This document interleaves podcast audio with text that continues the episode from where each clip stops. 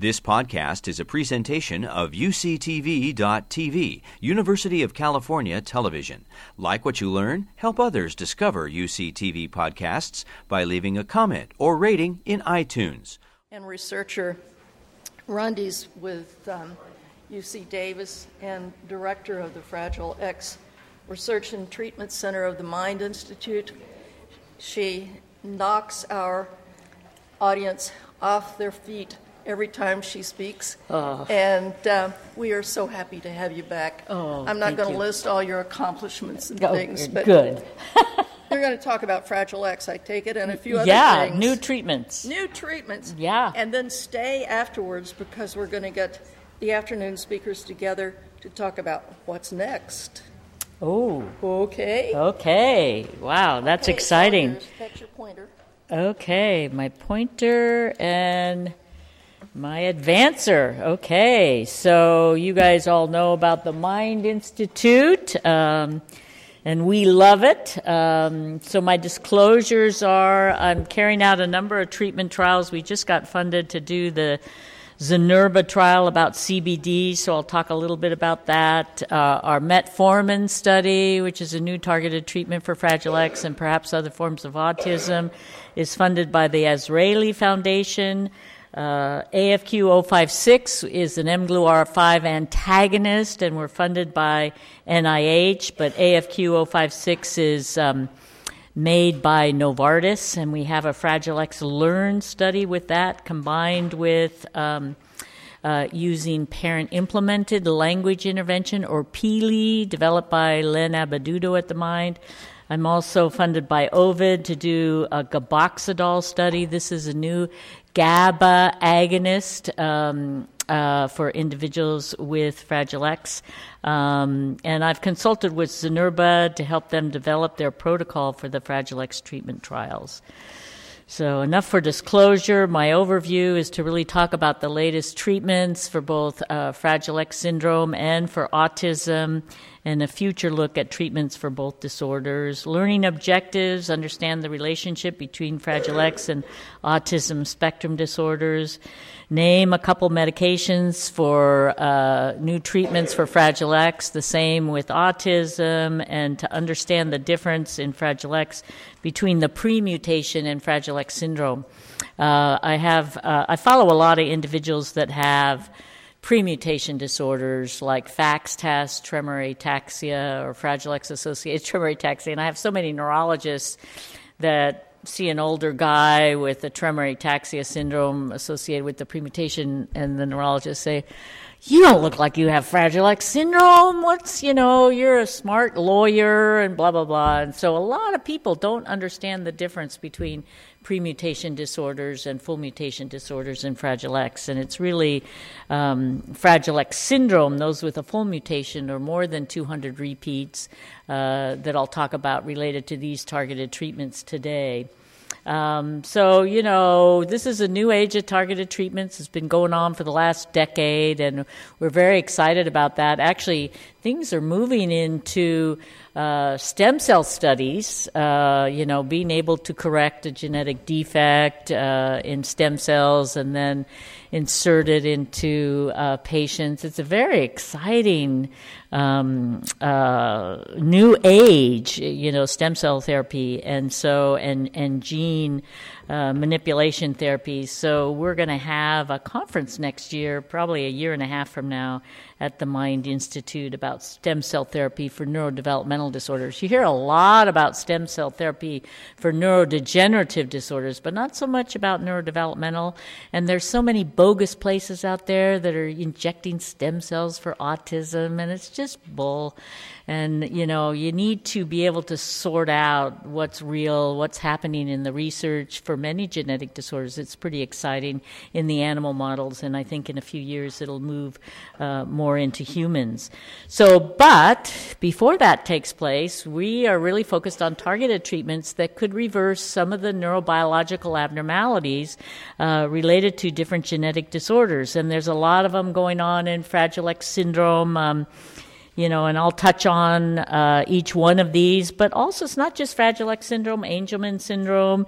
Uh, has some nice data for Angelman syndrome, and minocycline uh, was uh, somewhat helpful, but for Prader-Willi, you get diagnosed in the first year, you get put on growth hormone. I mean, this makes a real difference for that disorder. And tuberous sclerosis, of course, uh, various mTOR inhibitors, uh, including rapamycin, and even Rett syndrome. There's this paper coming out. Um, I read an editorial. I wrote an editorial for neurology because the uh, treatments for Rett syndrome, this is the IGF 1 analog.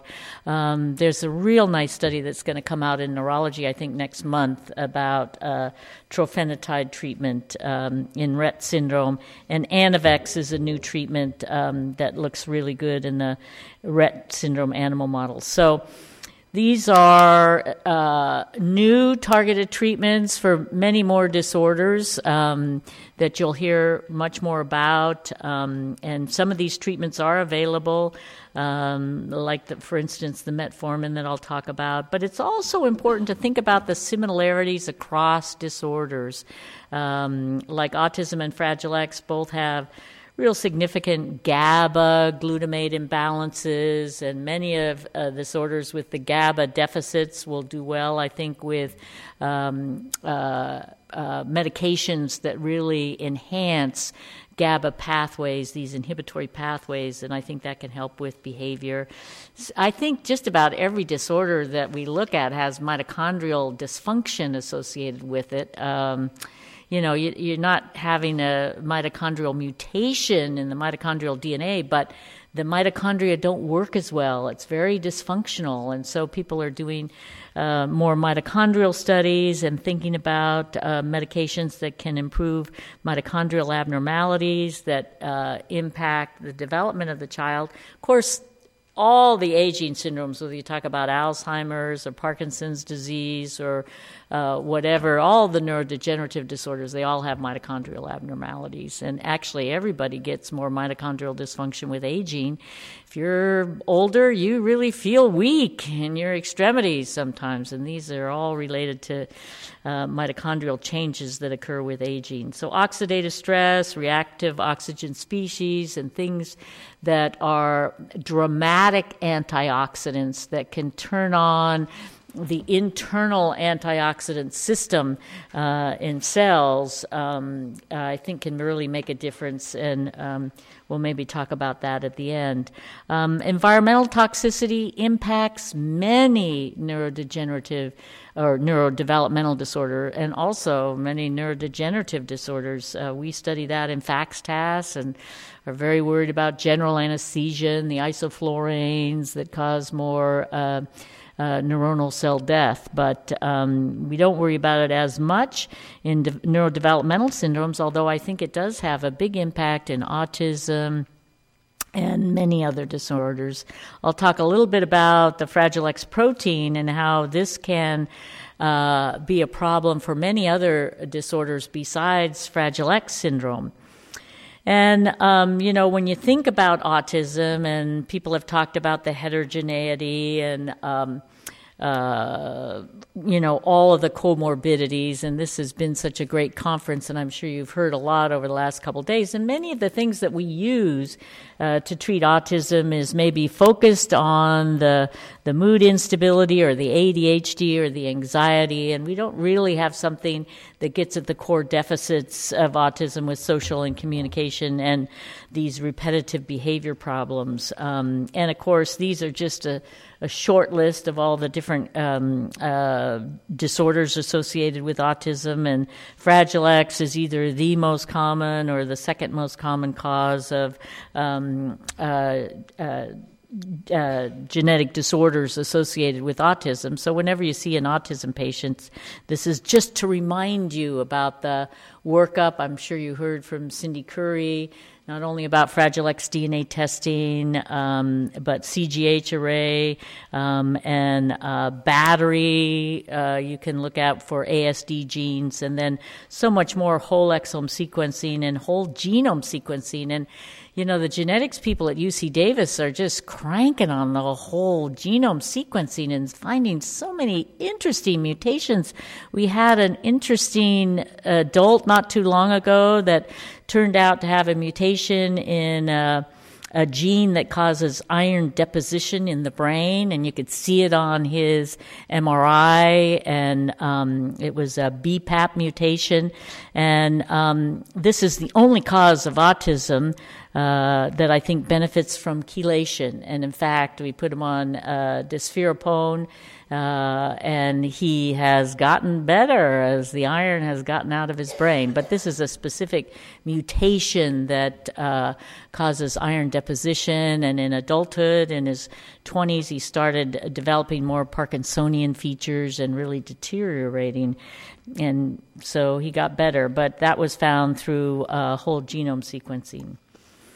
Um, so I just want to talk about how um, FMRP deficits can occur across many disorders, not only in those that have the full mutation of Fragile X or even the upper end of the pre-mutation, and the pre-mutation is 55 to 200 repeats, but actually um, studies of brains, uh, particularly by Fatemi et al., have shown uh, deficits of FMRP in the brains of individuals with autism, severe depression, and bipolar disorder, and most dramatically in schizophrenia.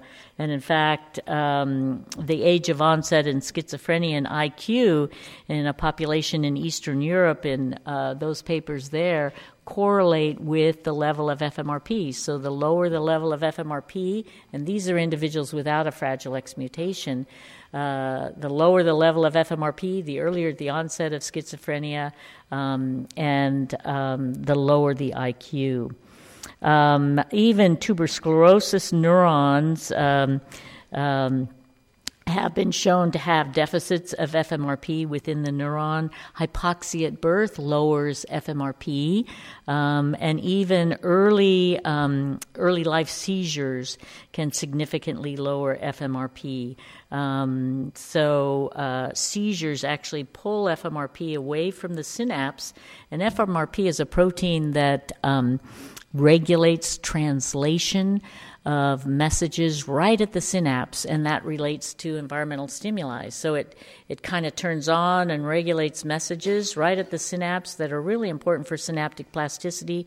And when you have repetitive seizures, FMRP goes away from the synapse and towards the cell body. And, and maybe that's part of the reason why there can be cognitive deficits uh, for individuals with recurrent seizures.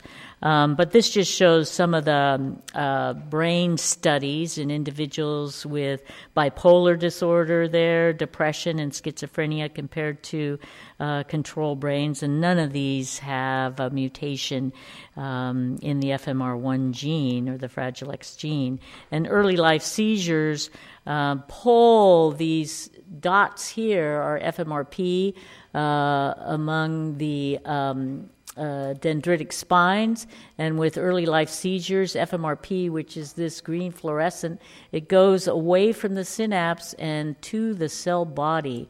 So when you dysregulate FMRP from the synapse, you're going to have some cognitive deficits. Um, so FMRP not only uh, controls translation, but it also is a messenger RNA carrier.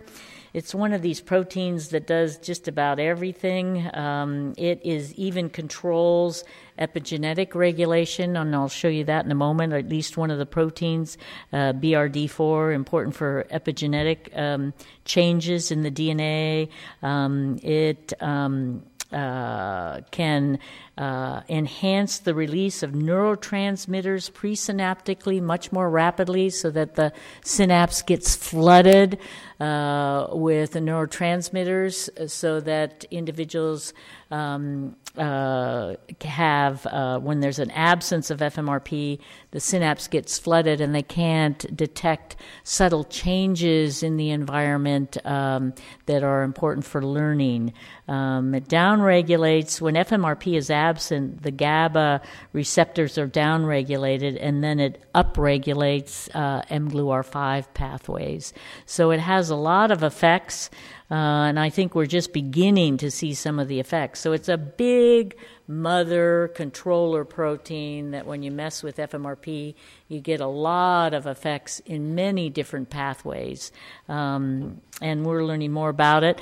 Uh, it actually upregulates the insulin receptor, um, and I'll get more into that. But this is the effects on the BRD4 protein, which is really important for epigenetic regulation. Uh, and so FMRP usually inhibits translation, but sometimes it stimulates translation. And so when it's absent, there's an upregulation of proteins, including BRD4, which produces a lot more changes in transcription because of the epigenetic regulation, and then that in turn influences what happens at the synapse. So, um, this interaction, uh, epigenetic mechanisms with genetic uh, and environmental uh, influences is a very complex uh, interaction um, that can cause some commonalities across disorders. Um, and there's a lot of evidence for epigenetic dysregulation in individuals with autism, even in um, some of the twin studies, monozygotic twins, um, some of the methylation studies that we've done at UC Davis in, in Flor Laboratory shows. Um, uh, dramatic methylation changes in individuals with idi- idiopathic autism, and whether that's related to environmental toxins or other factors in the environment, we don't know. Um, I just want to show you just a partial list of some of the genes that are controlled by uh, FMRP. And this circle are genes associated uh, with um, uh, autism spectrum disorders. These are all regulated by FMRP. And these are the genes associated with schizophrenia or mood disorders. So, in about 10% of individuals with Fragile X, they can be on the psychotic spectrum. Uh, we've even seen psychosis in some individuals with the premutation, particularly those that smoke a lot of marijuana, which can push you towards uh, the psychotic spectrum. Um, and uh, so we're very interested in the interaction in those with a Fragile X mutation with psychosis, but you can also see psychosis. You know, I've seen uh, many aging uh, ASD patients that have developed psychotic thinking over time too. Um, that's not associated with smoking a lot of marijuana, but um, there may be other environmental toxins that uh, can enhance that. Um, so um, again, as I mentioned, many of um, uh, the proteins or the messages that FMRP uh, regulates. Uh, it binds to actually uh, almost uh, over 3,000 uh, mRNA targets. many of these genes, again, are associated with Fragile X or other disorders. Um, Angelman, Prader-Willi, Rett syndrome. Um, actually, MECP2 controls FMRP uh, expression, um, but FMRP controls the cannabinoid system also. So there's dysregulation in the cannabinoid system. Um, I just want to show you this complex slide just to point out about the mTOR pathway. Uh, here's sclerosis and this MEK-ERK pathway, and those with PTEN mutations uh, can have big heads. Uh, this is uh, neurofibromatosis, and um, these are all related to this mTOR pathway. And this is going to be important when I also talk about uh, metformin in a minute. So, again, just to point out how common the Fragile X mutations are. Um, basically, about one in 200 females in, li- in this area. I just came back from Colombia in South America, and there are huge pockets of Fragile X in different villages there. Uh, in one village, uh, one in 50 individuals has a full mutation, and more have the pre-mutation. And we found some other villages where there's just pockets of Fragile X, I think related to a founder effect. So, and many premutation disorders uh, there. And so the premutation disorders, uh, it's the most common cause of early ovarian failure, most common genetic cause of early ovarian failure. FXTAS is the tre- Fragile X associated tremor ataxia syndrome, and it usually begins in the 50s or 60s uh, and affect, affecting about 45 to 50 percent of the males and about 16 percent of the females. We've also um, identified the Fragile X associated neuropsychiatric disorders or FXAND because depression, anxiety, ADHD, obsessive compulsive disorder, chronic fatigue, chronic pain, and fibromyalgia are definitely associated with the premutation. So the premutation is common in the general population, whereas the full mutation of Fragile X is not. And the difference between the two is the level of messenger RNA. So premutation carriers which are quite common in the general population, have dramatic elevation uh, in the messenger RNA, as you can see there. And the full mutation, the whole gene gets methylated, so it shuts off message unless you're a girl and you have a, a nor- another normal X chromosome. Um, but it's the lack of uh, the message in the protein that causes Fragile X syndrome. And, and again, we have a subgroup of Fragile X that has a Prader-Willi like phenotype with obesity and hyperphagia. And these are the individuals that I started treating first with metformin because it is a treatment for obesity uh, and hyperphagia, and it helps them lose weight. Um, but then we found some uh, significant improvements in language and conversational speech, and that's why we're carrying out a control trial now.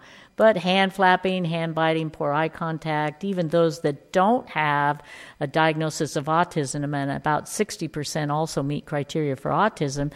Some of them that don't have autism and are very social can still have poor eye contact and hand flapping, and so some autistic features.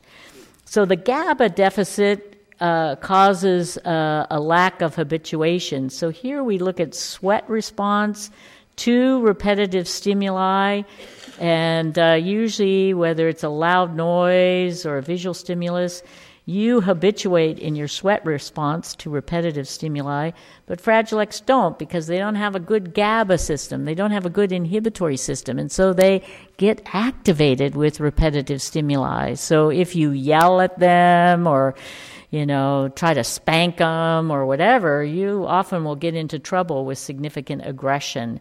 Um, so you really have to go into a calming mode um, as this guy is telling me non-verbally that I'm taking too many pictures of him. And so this is one of the reasons why, you know, there's uh, significant aggressive outbursts. They just get overwhelmed in overstimulating situations. And of course, they have macroorchidism, which begins at about eight or nine years of age, and these top lines represent about 180 patients we published many years ago, and these are the normals in terms of testicular volume here. But they usually have double jointed thumbs, hyperextensibility, and uh, this boy has a very subtle strabismus, but it led to amblyopia. And biting on your shirt and uh, biting other things are quite common. So, just getting into some of the targeted treatments, uh, as we talked about, when uh, FMRP is usually the inhibitor of this mGluR5 pathway, and when it's not there, there's upregulation of many proteins, including the proteins that internalize the AMPA receptors, and that's why you get um, long and immature and weak dendritic spines. So people thought, oh gosh, you just use an mGluR5 antagonist and you could cure this disorder. And that's what started the targeted treatment field. And we tried many mGluR5 antagonists. Uh, downregulating this MEK-ERK pathway and in turn maybe the mTOR pathway, but none of them really worked, particularly in adolescents and adults. We tried many other things. I'll touch on minocycline, ganaxolone, Allopregnanolone is a neurosteroid, uh, arbaclofen, a GABA agonist, even lithium will downregulate this pathway, um, but it doesn't cure uh, Fragile X. So now it's thought that the earlier you start a targeted treatment, you will build a better brain on which you can apply learning. Okay? And so if you give an mGluR5 antagonist, you know, in adulthood, um, uh, which we have in many cases, uh, sometimes they do better, but the overall study didn't show improvement. Um, so now NIH through Neuronext funded an AFQ 056. It's an mGluR5 antagonist made by Novartis in a controlled trial but on top of that, they're, at the end of the study, they can go on open label. But on top of this controlled trial of AFQ 056, uh, we added parent implemented language intervention, also called PILI, which is done through Skype by a speech and language pathologist right into the patient's home. And basically, what it's doing is it's teaching parents how to stimulate language at home how to talk about the things that the kid's interested in, how to promote language, how to scaffold language. I mean, many of you know about Hanen techniques and other techniques. Well, it combines all of this. Um, and um, it's very effective alone for improving language in kids with Fragile X between the ages of three and six. And we've been able to demonstrate that. Um, and now we're analyzing the data um, well, actually, we're not finished with the study yet. We are um, not analyzing the data yet. We have uh, until May to do the enrollment. It's at 14 different sites in the U.S., um, and hopefully, we'll show some good results. Um, we've had some kids, I don't know, it's a double blind controlled trial, so I don't know what they're on, but many have improved. Um, and so we're excited to look at the data and to analyze the data soon. It's led by Liz Berry Kravis, who's a really great neurologist at Rush University in Chicago. Um, and then we're all helping her with this study, and Mind is one of the sites. So we did a minocycline study a few years ago now, and minocycline can downregulate uh, matrix metalloproteinase 9 or MMP9, which is upregulated without the Fragile X protein around, and that interferes with synaptic plasticity. So if you bring it down to normal, it actually improves cognition and behavior in the Fragile X mice. Um, and we did a controlled trial a few years ago. Um, and we did show efficacy uh, in blue on the CGI here. You can see that it was somewhat better. Of course, there was a big placebo effect, but we did get a, a significant effect. It wasn't dramatic, but we had a number of kids that did very well on minocycline. And most importantly, we developed an event related potential. So, this is an EEG hat that's put on that can look at um, habituation uh, here, uh, looking at uh, habituation with placebo uh, and um, with the minocycline. And we brought back and improved habituation, also looking at some of the amplitudes which changed for the better. Uh, but habituation uh, improved dramatically with um, minocycline. So we've been using that habituation paradigm in many of our outcome measures, um, along with some new expressive language sampling that Len Abbeduto, who's the director at the Mind Institute, uh, has developed. Now, in those with autism, uh, there is in the brain a deficit of serotonin production, particularly in kids uh, five or six years of age and younger. Uh, and compared to non-autistic children. This is a very old study by Chugani, but then there was some metabolomic studies uh, that demonstrated uh, a paper by Boccuto et al. found abnormal expression in the tryptophan uh, metabolism pathway in individuals with autism. So here's tryptophan and it gets metabolized up to serotonin in the brain. But all of these enzymes marked in blue are all dramatically downregulated compared in individuals with autism compared to controls. Um, so that was another factor that suggested that the uh, synthesis of serotonin in the brain is deficient in individuals with autism. Now, around that time, I also showed that um, in a retrospective study that those young children with Fragile X syndrome, when they were treated with um, um, sertraline or Zoloft, uh, that their trajectory of language development was much better when I didn't treat them with sertraline. Now, the reason I was treating them is because anxiety kind of begins by the second year of life, and the anxiety can be very severe in individuals with Fragile X syndrome. And it seems to worsen uh, social uh, interactions. Um, and here, when you I treated them with sertraline, I saw an improvement in language. I didn't expect that. I was just treating the anxiety. And maybe if they were less anxious, that's why they talked more. But that's one of the reasons why we did a controlled trial. Um, and this has been published now um, uh, in Journal of Developmental and Behavioral Pediatrics, but it was a randomized controlled study. Uh, and what we saw uh, was that on the Mullen, uh, here's the reference here um, in Journal of Developmental and Behavioral Pediatrics. These are months improved on those on sertraline versus placebo, and we saw significance in many of the subtests on the Mullen. Uh, not all. I expected to see the best effect in language, um, but about 60% of those in the study had autism, and a post hoc analysis uh, in looking at just those who had autism, that they were the ones that had a significant improvement in expressive language uh, raw scores on uh, this study. So I thought, wow, well, maybe we should be using sertraline in those individuals um, that have autism without Fragile X syndrome and we got funded uh, to do a low dose sertraline study, two milligrams to five milligrams in kids two to six years of age with autism. The vast majority were idiopathic. We had a couple that uh, had a known point mutation, um, but without Fragile X syndrome. And we used very similar outcome measures, uh, including the Mullens. Um, and it was a randomized controlled trial. Here's the consort diagram.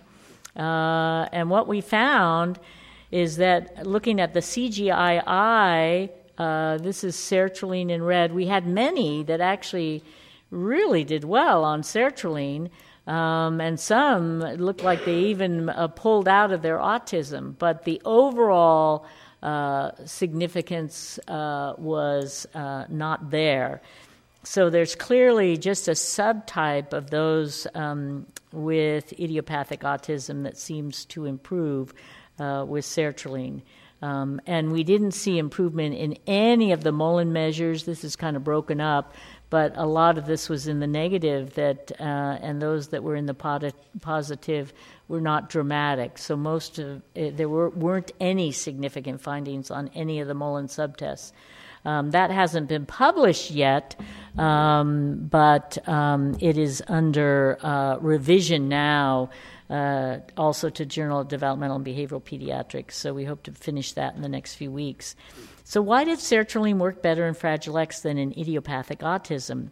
Well, anxiety is a much more significant problem in individuals with Fragile X syndrome compared to idiopathic autism, even though anxiety can be a problem. But in Fragile X syndrome, it's a major driver of the severity of the ASD. Um, because anxiety leads to social isolation in individuals with uh, uh, Fragile X syndrome and the level of the anxiety correlated with the level of the severity of autism in children with Fragile X syndrome.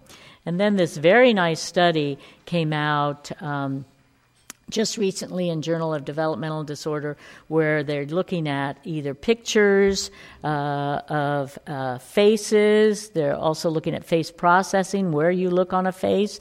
And you remember that those with autism and also with Fragile X syndrome don't look at the eyes; they look at the nose and at the mouth.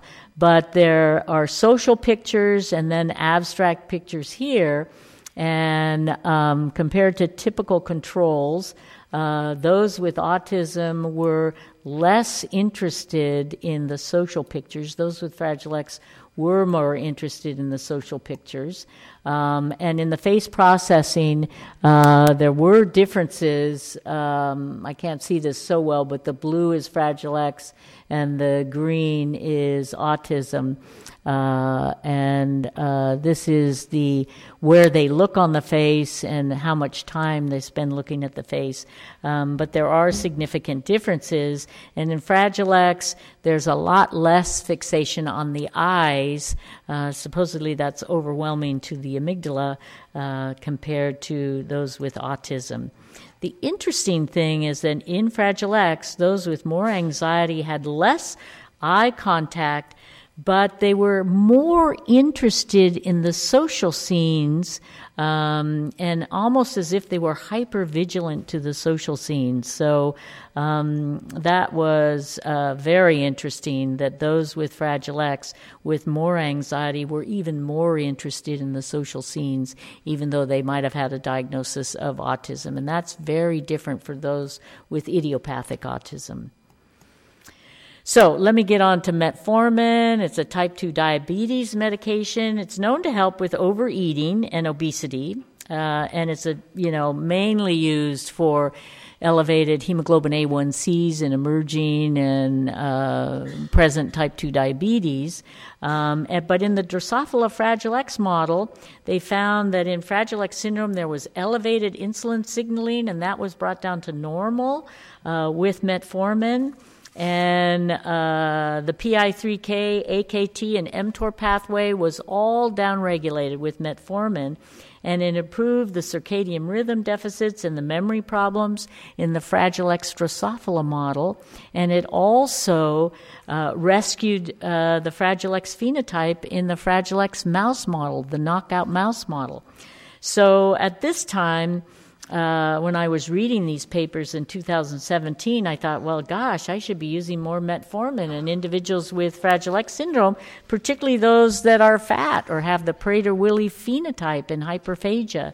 And indeed, they all lost weight, they improved their weight, but the parents told me, gosh, we're not so concerned about the weight. We really liked the fact that they could talk more and I could finally carry out a conversation with my son. Um, and so I thought, wow, maybe there are cognitive and language benefits. And so I read a lot more about metformin. Um, basically, when you're on metformin, it upregulates AMPK. Uh, and this inhibits this mTOR pathway, but it also has a lot of other effects, not only lowering uh, the excess protein that's produced, but it has uh, effects on the autophagy, effects on inflammation, uh, and a lot of positive effects. Um, it has protection because it lowers mTOR pathway. It protects you against breast cancer, cervical cancer, uterine cancer, ovarian cancer, and not just female cancers, but many male cancers. So I thought, wow, this is a really great drug. So I decided I was going to go on metformin. I want to be protected against these cancers and live longer with better cognitive abilities to spend time playing with my grandchildren.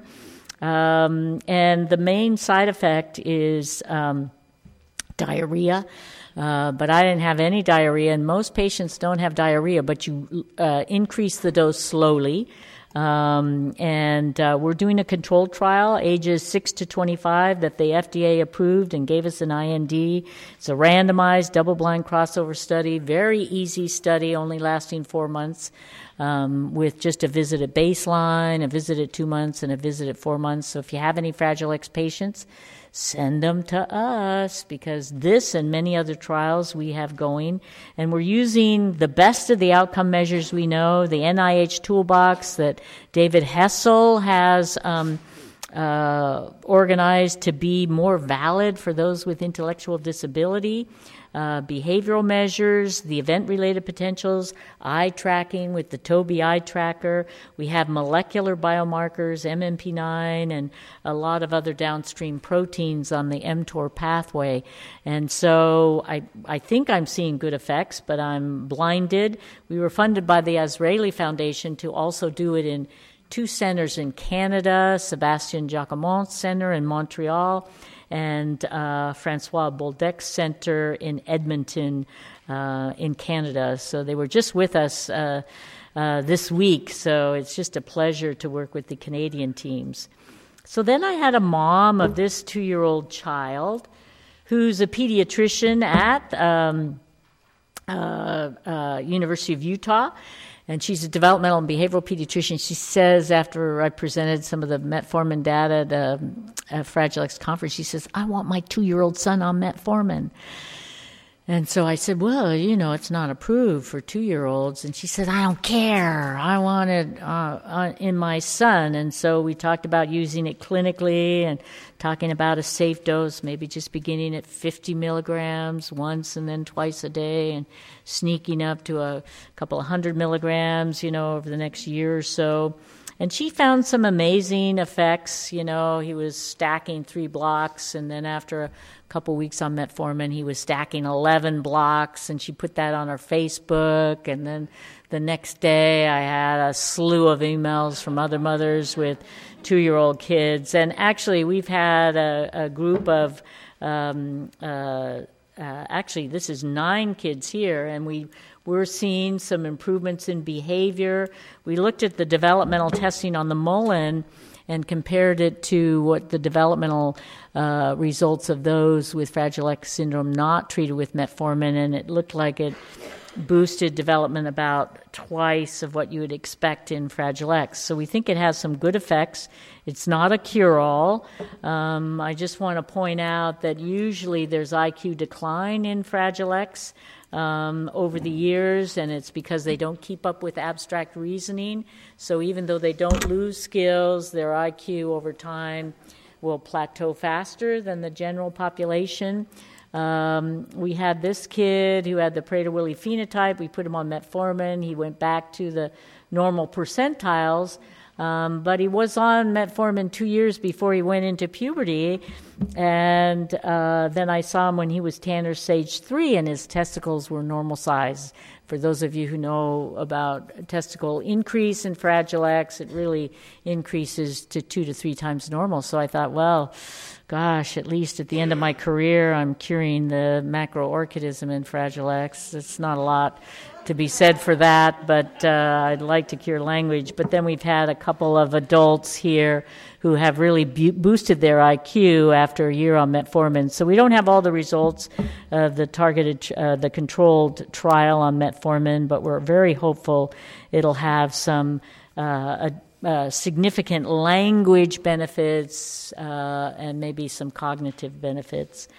So I just want to talk about some other new treatments for Fragile X and autism. The IGF-1 analog, which is trofinetide, um, has been beneficial in Fragile X in a previous study that we did, and it looks like it's very beneficial in, in Rett syndrome. We may be even starting an IGF-1 analog um, study in Rett syndrome at the Mind Institute in the near future. Um, and um, there's uh, Gaboxidol that I talked about. We're enrolling 13 to 22 year olds with Fragile X. It's a controlled trial. Cannabidiol or CBD, different from THC or a tetrahydrocannabidiol, um, will likely be helpful from anecdotal information that I have from many families with autism and Fragile X syndrome for the anxiety and the tantrums and uh, aggression that can occur, and they get it from the uh, marijuana stores, but um, synthesizes um, the uh, CBD. Uh, so it's pure, it doesn't have any THC in it, and uh, the blood is negative uh, for THC, so the FDA really likes this. Um, and it's an ointment that you rub on the shoulders uh, and use it twice a day. Um, so we're in the midst of that controlled trial now. Uh, and they'll be enrolling this spring, and hopefully, we'll have the results in the very near future. Um, we hope by next year. Um, they have done studies in Australia, and I'll show you that data. These are open label studies in Australia. Um, let me just um, wait a second. I don't need to talk about Epidiolex, but here's the Zynerba CBD studies in Australia where each of these behavioral problems from behavioral checklists had significant benefit. But of course, an open label study is very different from a controlled trial. So um, I'm not sure um, what will be seen with the controlled trial, but I think it'll have benefit. Um, I just want to mention about bumetanide. Um, that's been going on in a in a study in Europe for autism.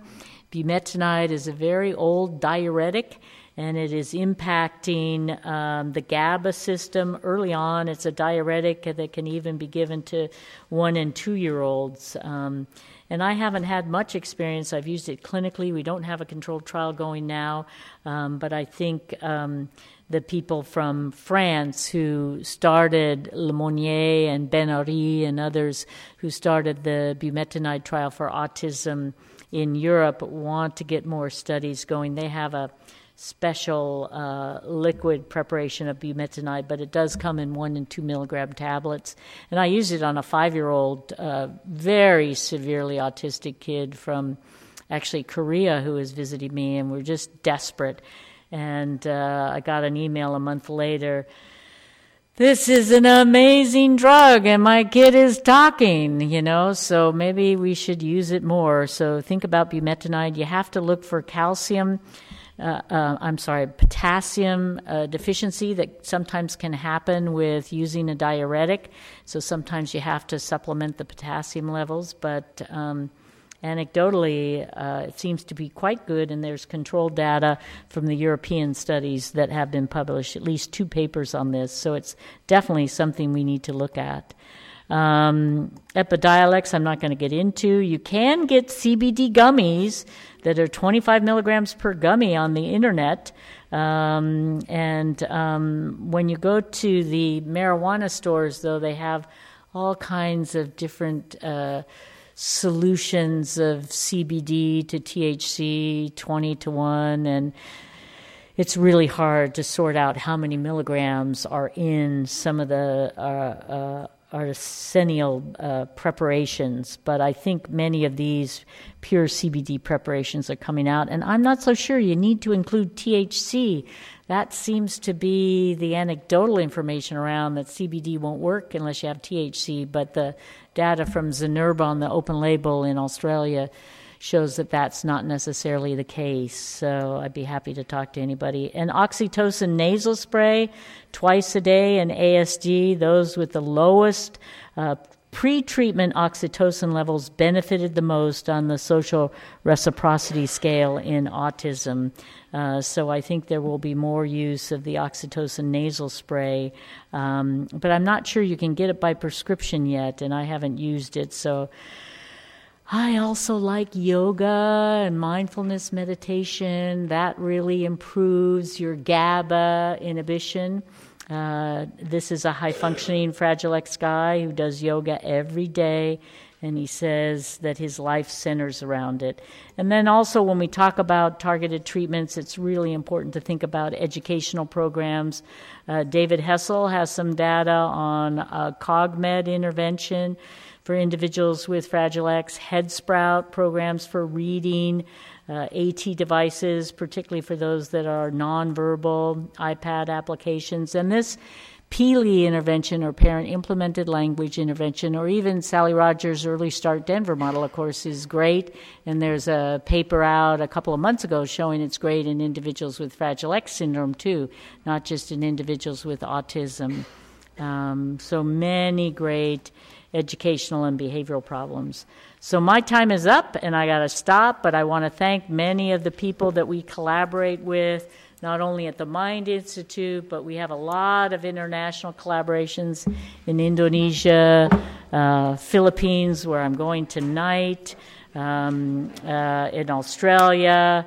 Canada, and we do just a lot of international work, and thank you very much. You've been listening to a podcast by University of California Television. For more information about this program or UCTV, visit us online at uctv.tv.